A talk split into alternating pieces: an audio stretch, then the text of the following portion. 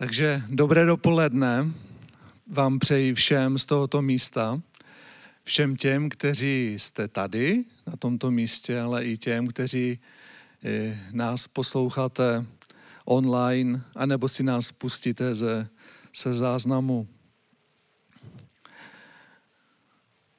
Eh, já poprosím, aby, aby eh, režie pustila už první první eh, slide. Ano. A e, takže hm, ještě úvodem bych chtěl říct, e, že je to již nějakou dobu, kdy jsem naposledy měl e, slovo neboli kázání na tomto místě. Většina z vás ví, že má žena, e, drahá žena Vanda, která je tady se mnou, podstupovala léčbu, která již díky Bohu skončila a tak mohla nastoupit i do práce, i když na zkrácenější úvazek. Pravděpodobně i toto slovo bude eh, tak trochu reflektovat to období, které jsme prožívali a kterým jsme procházeli. Ale určitě bychom vám oba eh, chtěli srdečně poděkovat za vaši podporu, za vaše modlitby a všechny telefonáty, které nás během tohoto období poznamenané covidem přenášeli. Moc si toho vážíme. Máme skvělou rodinu a tím mám na mysli jak tu fyzickou, tak i tu duchovní zborovou. Moc děkujeme. Eh, to, o čem chci dnes hovořit, v zásadě není nic nového, co byste ještě nikdy předtím neslyšeli. Přesto věřím, že to může být pro někoho povzbuzení v tom, aby vytrval na cestě za pánem. Na cestě víry a to, ať se děje cokoliv ve tvém životě nebo v životě tvé rodiny. Takže pojďme na úvodní snímek eh, prezentace. Možná, anebo já na tvém místě, kdybych se na to podíval, tak bych si řekl, no z designového hlediska všechno špatně. Takový obyčejný styl písma a k tomu fotka stažená z internetu v dost hrozné kvalitě. Skoro na ní není nic vidět. Možná nějaké dvě čáry a sil, siluetu stromu. Tím přece ni, nemůžeš nikoho zaujmout. Máš pravdu. To byl můj záměr. Ono totiž, když padne mlha, a to je snímek, kde, kde je krajina v mlze, ono totiž, když padne mlha, tak vidíte jen na pár kroků před sebou. Ono totiž i na té naší cestě za pánem přijde období, kdy voláte, pane, kde jsi? Já tě nikde nevidím, necítím. Jsi tak vzdálen. Co to má znamenat? Vždyť ještě včera tak nádherně svítilo slunce a dnes toto. Naproti tomu, když uvidíte druhý snímek,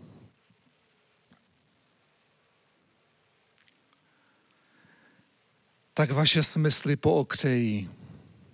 Je, to se nám více líbí. Si určitě říkáte. Možná někteří romantici plánují procházku po obědě. Ano, sluníčko krásně prosvítá mezi stromy a vnímáte to teplo. A to, že jdete naproti světlu. Prostě nádhera. Ano, možná, že si řeknete, tak má vypadat ta pravá cesta za naším pánem Ježíšem Kristem. On svítí na naši stezku. K tomu určitě všichni rádi přidáme své amen. Já mám otázku, tak co je správně? Ta první fotka nebo ta druhá? Či snad první i druhá? Ano, obojí. Bible, neboli slovo Boží, nás křesťany provází celým životem. A já jsem moc rád, že Bible je v rovnováze. Vysvětlím, co tím mám na mysli. Ale my lidé máme někdy různé tendence. A jako křesťané máme někdy tendence něco až příliš zdůrazňovat. V Biblii je popsáno mnoho příběhů. A jsou to příběhy o úžasných vítězstvích, ale na druhou stranu i o hrozivých pádech. O hrdinských činech, ale i o podlém jednání. Například král David je jeden, jeden, jedna z nejobšírněji popsaných osobností Starého zákona. Kdo by neznal příběh o tom, jak porazil Goliáše, ten malý David porazil Goliáše. Všichni znají tento příběh o, Davi, o Davidu a Goliáši. Ale víme rovněž i o tom, že ten náš hrdina, ten náš David, když jednou mu šlo v životě do tuhého, tak v jedné chvíli před obyvateli města Gatu změnil své chování, jednal v jejich rukou jako potřeštěný, dělal značky na vrata brány a pouštěl po bradě sliny. To jsem si nevymyslel, to je zapsáno 1. Samuelové 21, 21. kapitole 14. verš. Ano, málo který kazatel by si tento verš vybral jako ústřední verš svého kázání. Ani já to nemám v úmyslu. Jen tím chci ukázat, že Bible není jednostranná.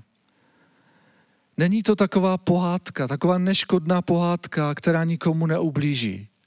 Já jsem moc rád za to, že Bible umí popsat a popisuje člověka jak v jeho vítězstvích, tak ale i v jeho pádech. Asi to je v nás lidech, že chceme, aby se ten náš hrdina zachoval vždy jako hrdina, aby v jakékoliv situaci obstál. Ale z Bible jasně vidíme, že není a nebyl ani jeden člověk, myslím jenom člověk, který by byl vždy dokonalý.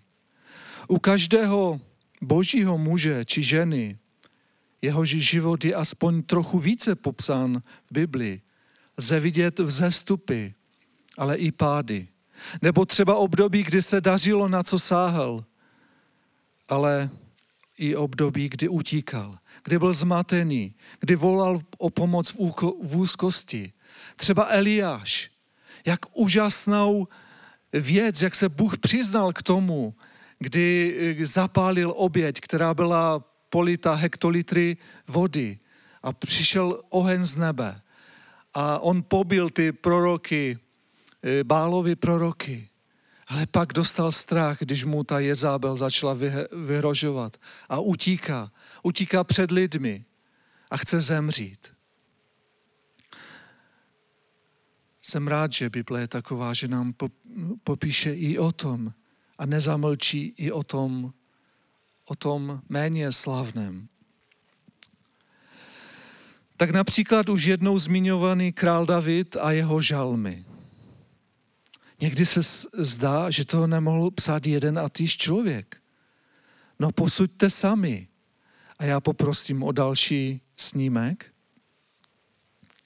Můžete číst se mnou, jestli to vidíte, ale já vám to budu číst. Takže žálm 18 a některé verše z tohoto žalmu. Taková krásná vyznání. Kdo je Bůh krom hospodina? Kdo je skála, neli Bůh náš? Bůh, který mě opasává statečnosti a mou cestu činí dokonalou. Ten dává mým nohám hbitost dlaně, na mých posvátných návrších mi dopřává stanout.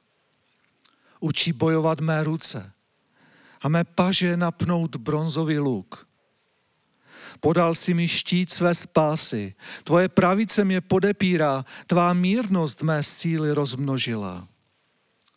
Dal zvolnost mým krokům, nohy se mi nepodvrtnou. Budu stíhat nepřátele, dopadnu je, nevrátím se zpět, dokud je neudolám. Rozdrtím je, že už nepovstanou, pod nohy mi padnou Opásal z mě statečnosti k boji. Ty, kdo povstávají proti mně, sám srazíš. Obrátil si na útěk mene, přátelé, navždy umlčím ty, kdo mě nenávidí.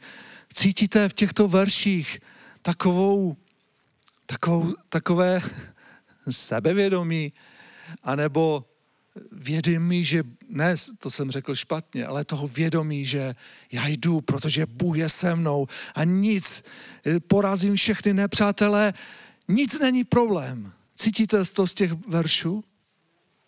Amen.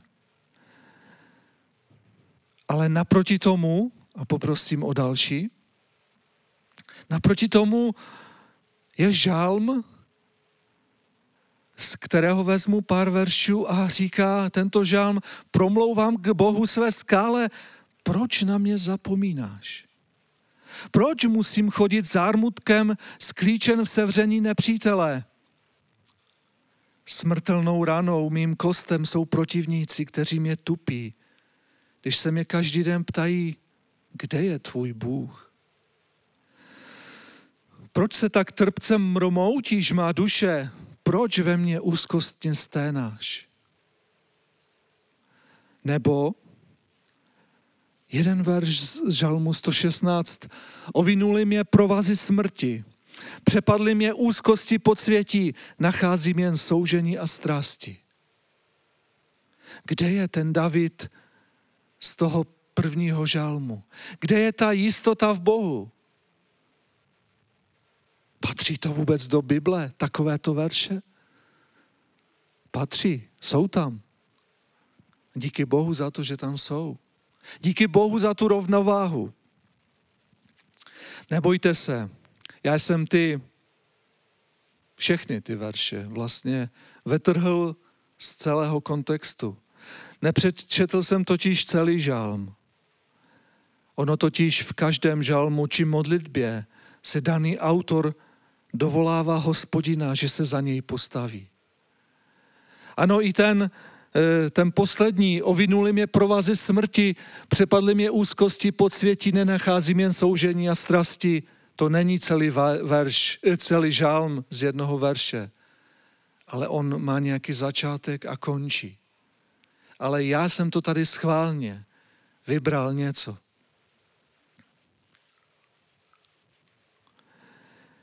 Nevím, jak vy, ale já to mám podobně jak David.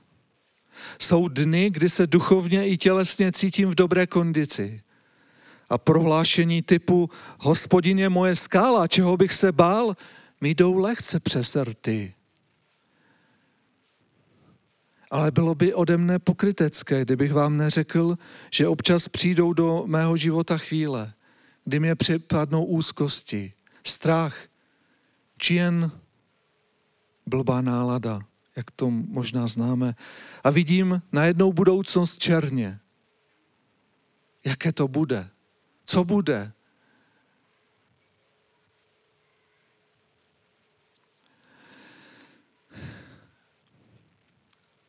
Ale díky Bohu za to, že můžeme mít rovnováhu v jeho slovu. Že můžeme mít verše a právě v té úzkosti můžeme si číst ty verše, které nás povzbudí, ale že Bůh je s námi v jakékoliv situaci. Pojďme do Nového zákona. A poštol Petr. Ale vlastně nejdříve učedník Petr.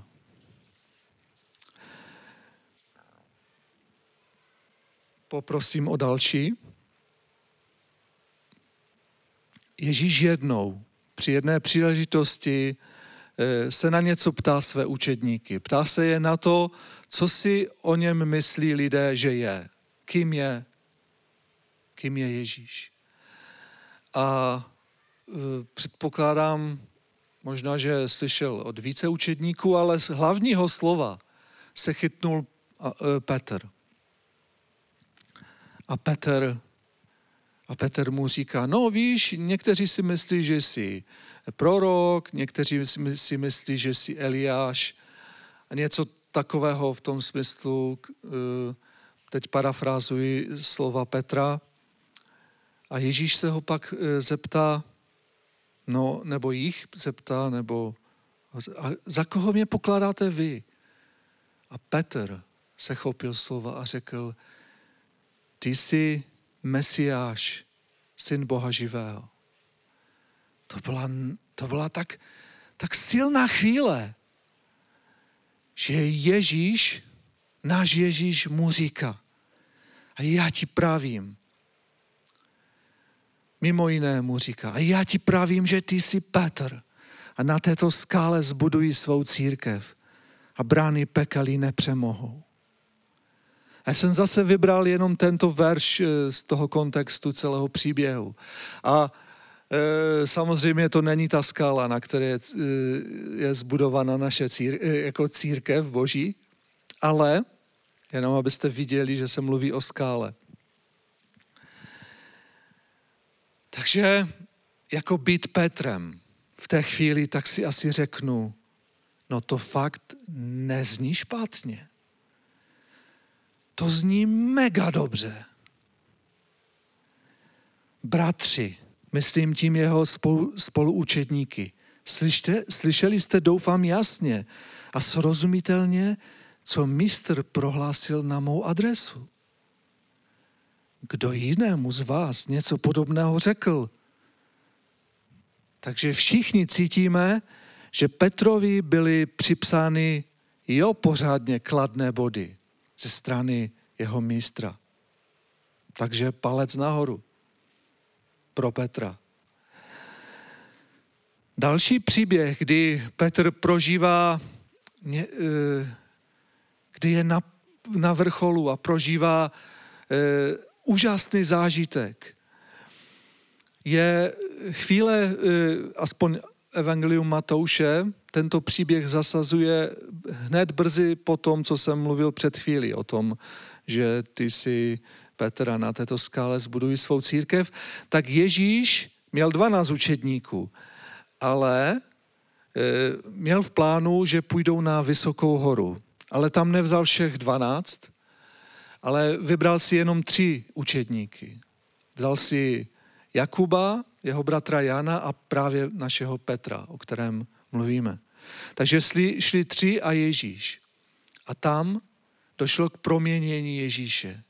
Ježíš se proměnil a asi to muselo být e, něco neskutečného. Proměnil se v nebeskou bytost, nebo jak bychom to popsali, prostě musel vypadat jinak než člověk, protože je, eh, Bible říká, že jeho šát svítil a teď si to přesně nespomínám, ale musel vypadat eh, prostě nebesky. A co jenom Ježíš, ale ti učedníci tam najednou vidí koho ještě? No vidí tam Eliáše a Mojžíše. To jsou dvě z největších postav starého zákona. Chápete si ty, ty židy, ty obyčejné rybáře, eh, prostě eh, chodí jako od malička eh, do synagogy a tam, tam se probírá Mojžíš, tam se čte o Eliáši a teď tito, dva, tito tři obyčejní rybáři vidí Eliáše a Mojžíše a svého mistra proměněného, no prostě úžasný zážitek. To si neumíme představit. A Petr to vidí, vůbec nechápe, co se děje a pronáší svůj návrh. Je to praktický člověk a říká, prostě eh, potřebujeme tady stany. Já, já postavím tři stany. Pro tebe, Ježíši, pro Mojžíše, pro Eliáše.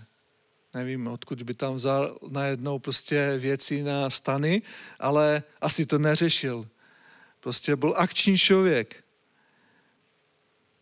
Takže to vypadá, že Petr je prostě jednička. A je na něj stoprocentní spolech. Ano, máme Petra, je to úžasná skala. Bezchybný člověk, by se dalo říct. Omyl. Omyl. Víme, že i Petr je jen člověk a to chybující, že ano. Přenesme se do místnosti, kde probíhala poslední večeře. Veče, my tomu dnes říkáme večeře páně A často si to připomínáme eh, tuto chvíli, kdy Ježíš, eh, Ježíš řekl, já chci s vámi večeřet, já chci s vámi mít ten čas. A víme, že to nebyla taková krátká večeře, kdy rychle něco zhltli a, a šli někam pryč. Víme aspoň z Evangelia Jana, že k ním měl, že měl jejich nohy a k ním měl takovou velmi osobní eh, promluvu, k ním promlouval. Úžasný čas, poslouchali ho, mistra. A teď najednou, najednou on jim říká, že někdo, někdo z nich, z těch nejbližších ho zradí. A tak znáte Petra, akčního člověka, a říká, i kdyby všichni tě zradili, já ne. Ale Petr, a já poprosím o další slide, říká toto. Šimone, Šimone, e, ale Petr ne. Ježíš eh, v té rozmluvě promlouvá k Šimonovi. Šimon nebo Petr, to je pořád stejná osoba. Šimone, Šimone, hle, Satan si vyžádal, aby vás směl tříbit jako pšenici. Já jsem však za tebe prosil, aby tvá víra neselhala a ty, až se obrátíš, buď posilou svým bratřím. Řekl mu, řekl mu, pane, s tebou jsem hotový do vězení a na smrt. Ježí, Ježíš mu řekl, pravím ti, Petře, ještě se ani kohout dnes neozve a ty už třikrát zapřeš, že mne znáš.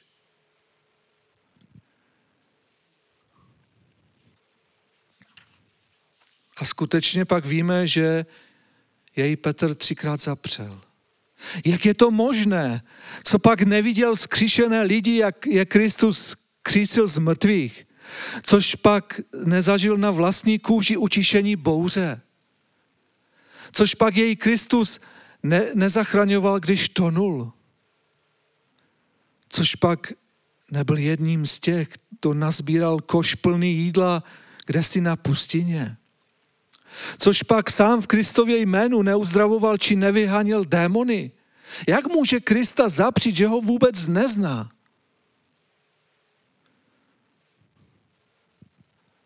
Ano, zdá se to nepochopitelné, ale stalo se to. Proč? Možná jeden z důvodů je ten, aby každý z nás pokorně volal k Bohu Pane Bože, pomoz mi dojít do cíle. Pomoz mi tě nezapřít. Pomoz mi nestratit víru, protože my nevíme, co přijde ještě do naší životu. A právě potřebujeme pokoru. Nejhorší je ten postoj, mně se to nikdy nemůže stát. Možná ostatním, ale i mě ne. Podobně mluvil právě Petr. I kdyby všichni ostatní odpadli, já Ježíši ti zůstanu věrný. V souvislosti s tím, co již tady zaznělo, bych nás všechny chtěl varovat před laciným křesťanstvím. Co tím mám na mysli? Abychom náhodou lidem nezvěstovali laciného Ježíše. Jen proto, abychom dosáhli většího počtu zvednutých rukou při výzvě.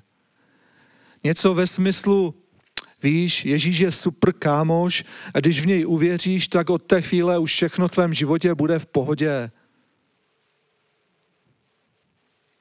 Schválně to přeháním. Vím, že to tak neděláme. Všichni toužíme po vítězném křesťanském životě. A nějak si přejeme stále vítězit. Avšak nám možná nedochází že když v něčem chceme vítězit, tak to automaticky znamená, že v něčem také bojujeme. Bez boje totiž není vítězství.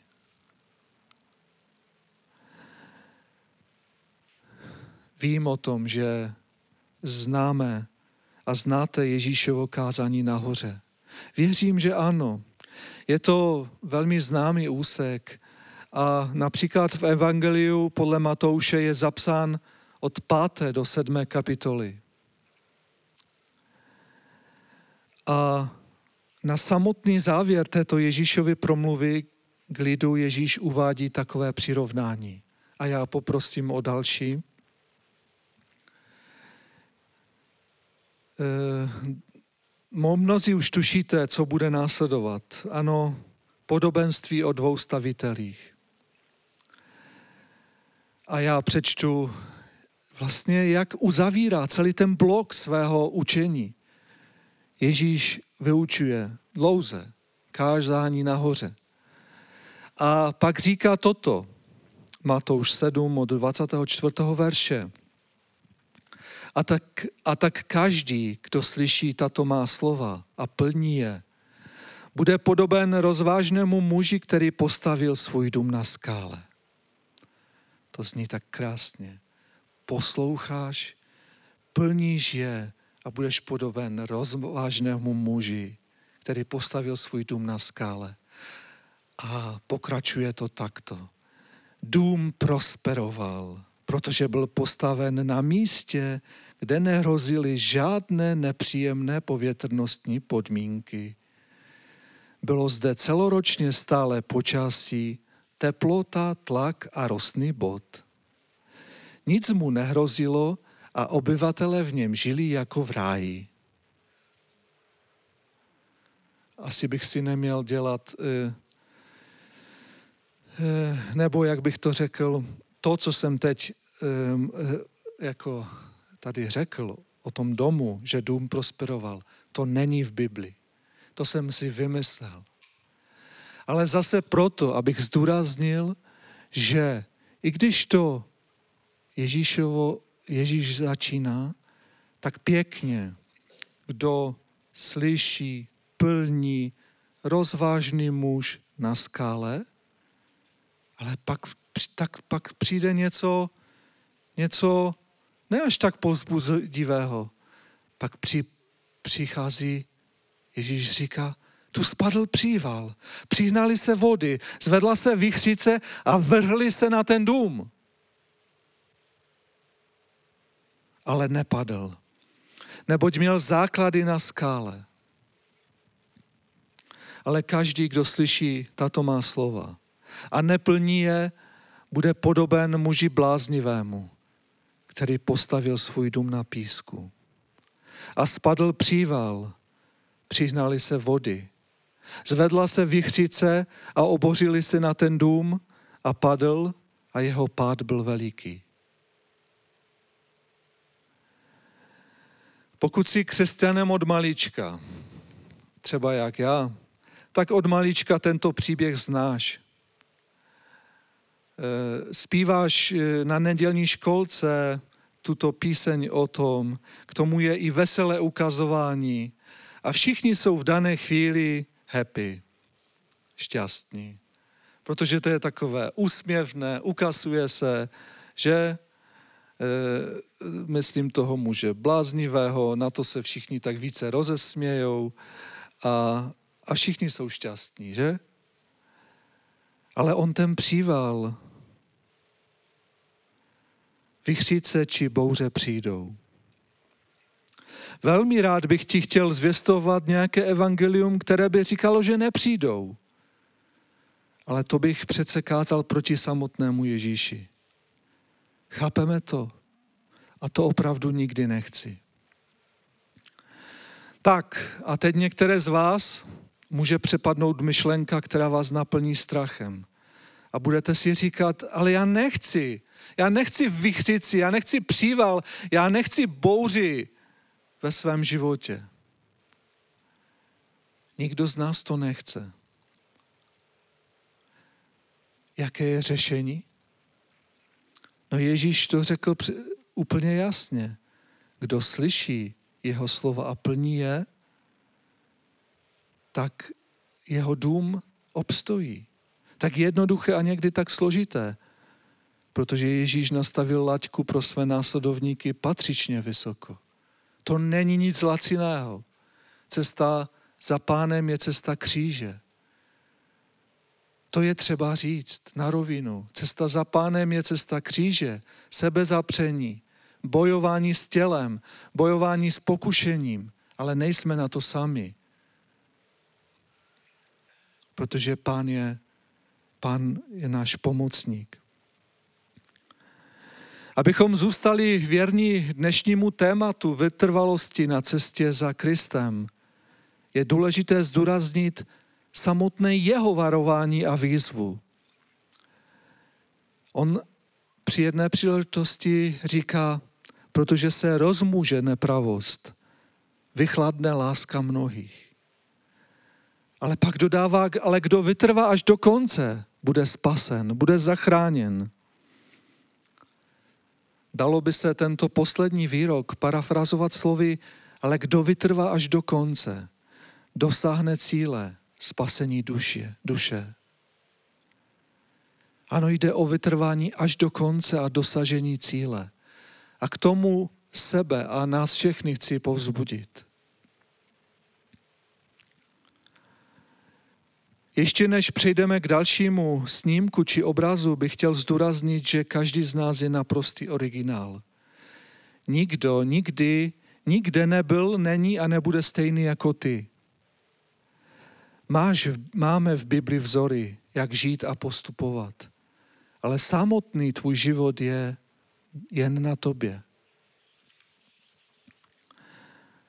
Máš snad pocit, nebo máš pocit, že Bůh miluje tam toho.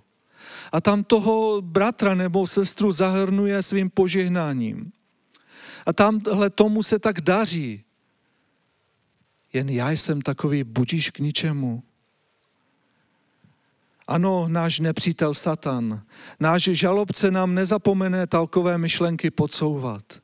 Vidíš, kdyby se více modlil, tak by se ti to nestalo. Bůh tě musel potrestat. Podívej se na sebe. Tvrdíš, že Bůh je láska a potká tě to či ono. Tak kde je ten tvůj Bůh? To, že naši cestu za pánem přirovnává apoštol Pavel k běhu závodníka, je většina z nás rovněž známo. A je možné, že kolem sebe pozorujete ty duchovní borce v adidaskách, jak to kolem vás s naprostou lehkostí profrčí. A sami sebe vnímáte jako želvu, která to na tom tartanu zas tak úplně nedává. Můj další snímek, a o ten poprosím, můj další snímek jistě potěší všechny ty, kteří mají zálibu v číslech. Pravděpodobně váš mozek začne uvažovat, jak tato dvě čísla mezi sebou souvisí. Já vám dám teď pár sekund, než se napiju, tak přemýšlejte.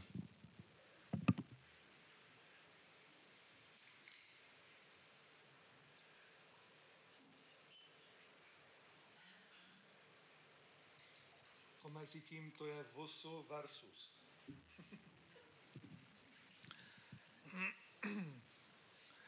Já se vás ani nebudu ptát, co to znamená, protože dopředu vím, že nemáte šanci. Prostě absolutně nemáte šanci, co mě se zrodilo v hlavě a co to může znamenat. Protože jsem schválně vynechal jednotky. Totiž u těch dvou čísel za každým tím číslem by měla být jednotka S neboli sekundy. Takže co to může znamenat to první číslo, pokud tam dáme S? 157 milionů 784 tisíc 760.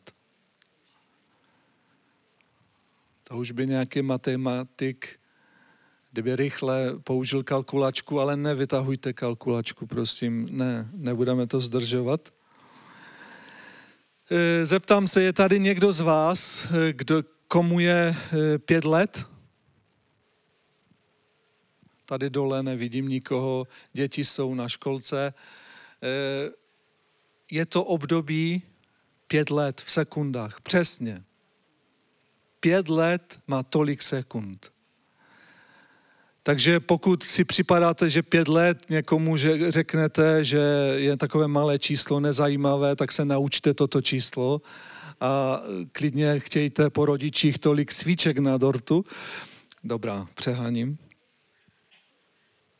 Takže a to druhé číslo vynechám, teď to vysvětlím až za chvíli. Nevím, zda to bylo minulou neděli, myslím si, že ano, po chutném obědě a s kávičkou na stole, kdy jsme sledovali olympiádu v Tokiu s manželkou a mimo jiné e, probíhal běh mužů na 800 metrů. Já poprosím o další slide. Takže běh mužů, olympiáda Tokio, 800 metrů, Zaspomínejte na to, jaký jste měli stadion vy ve škole. U nás to byla dvě kolečka, 800 metrů. Pro někoho pohoda, pro někoho dost trápení. No, sledovali jsme, popíjeli kávičku, nastoupilo na startovací čáru 8 až 9 borců z různých zemí, zazněl vystřel a atleti se rozběhli. Moderátor postupně zvyšoval hlas, kamera zabírala hlavně ty v popředí, pak se tam něco zachumlalo, ale kamera v tom už druhém kole se soustředila na doběh do cíle. Snímala radostné tváře vítězů, ale pak se režie vrátila k určitému momentu na dráze. Co se stalo? No stalo se to, že jeden ze závodníků, špatně došlápnul snad na vnitřní obrubník oválu, zakopnul a normálně spadnul. Jenže navíc sebou k zemi při, přibral i závodníka, který běžel těsně za ním. 157 milionů 784 tisíc 760 sekund, což je pět celých let přípravy, potu, sebezapírání, odříkání, vy ležíte na zemi a vše je v ní več. I takový je život. Normálně by to byly čtyři roky, ale víme, že covid nám posunul olympiádu o jeden rok. Pět let ten borec trénuje, maká na sobě, odříká si, nejí ta, to, nejí ta, eh, nepije tamto, protože ví, že prostě v srpnu 2021 jede na olympiádu. Poctivě trénuje. A to druhé číslo je, meta, je v sekundách a setinách sekundy světový rekord na 800 metrů. A ti Ti atleti to vědí, oni znají na paměť ty světové rekordy. A celých pět let si se upíná možná k, tomu, k tomuto údaji. Já chci dosáhnout co nejlepšího výsledku. Já se chci přiblížit k světovému rekordu, dokonce, co kdyby se mi povedlo ho překonat. Vidíte ten nepoměr? 157 milionů sekund milionů a nějakých 100 sekund a vy ležíte na zemi a váš sen se rozplynul. Jakou to mělo dohru? Hezkou, ve smyslu sportovního ducha. Nezačali se prát, nezačali na sebe řvát.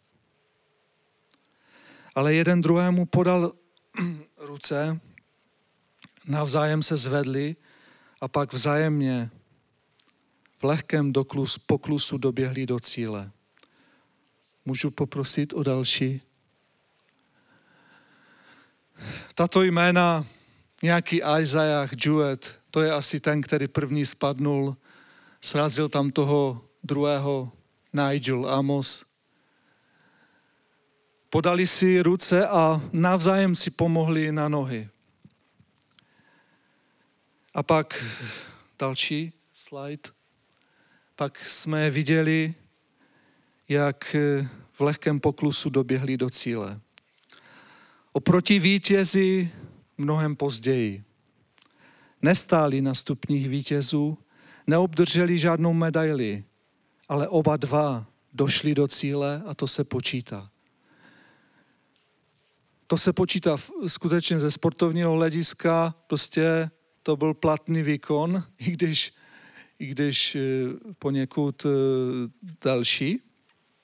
Ale eh, totiž ten, který spadl nevlastní vinou, tak nevím, jak to dopadlo, já už jsem to nezjišťoval, ale údajně mohl ještě jednou, protože to nebyla jeho vina, že spadl.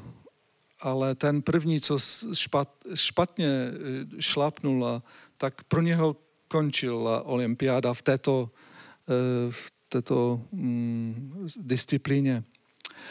Víte, pro mě, proč to tady říkám? Proč to tady mluvím v neděli na schromáždění, kde by se měly probírat duchovní věci a pro mě to byl totiž strašně,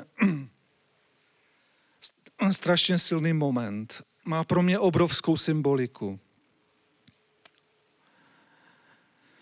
Já to totiž okamžitě přenáším do duchovního života a do naší cesty za pánem, ale i do našeho manželství. Já jsem, jak jsem již řekl před chvíli, může se totiž stát, že vidíš pouze záda všech svých bratří a sester, kteří běží před tebou. A ty máš pocit, že pořád padáš a že to už nemá cenu. Ale chci tě povzbudit, že to cenu určitě má. Má to cenu věčného života, cenu spasení duše, cenu být s ním už na věky. Neopust cestu Krista. Na dro- spíš naopak. Zajímej se o něho. Zajímej se, co on řekl. Ať se to do tvého srdce ať tím úplně tak nasákneš jak houba tím, co on učil. Bojuj dobrý boj víry, abys dosáhl věčného života, k němuž jsi byl povolán a k němuž se přihlásil dobrým vyznáním před mnoha svědky. Další, poprosím.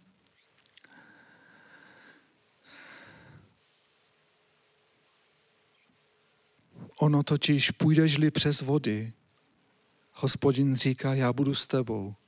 Půjdeš-li přes řeky, nestrhne tě prout. Půjdeš-li ohněm, plamen tě nepopálí. Z lidského a rozumavého hlediska to je nereálné. Protože když byste šli přes, takové, přes takovou řeku, tak prostě skončíte někde, kdo ví kde, že? Ten proud vás prostě strhne.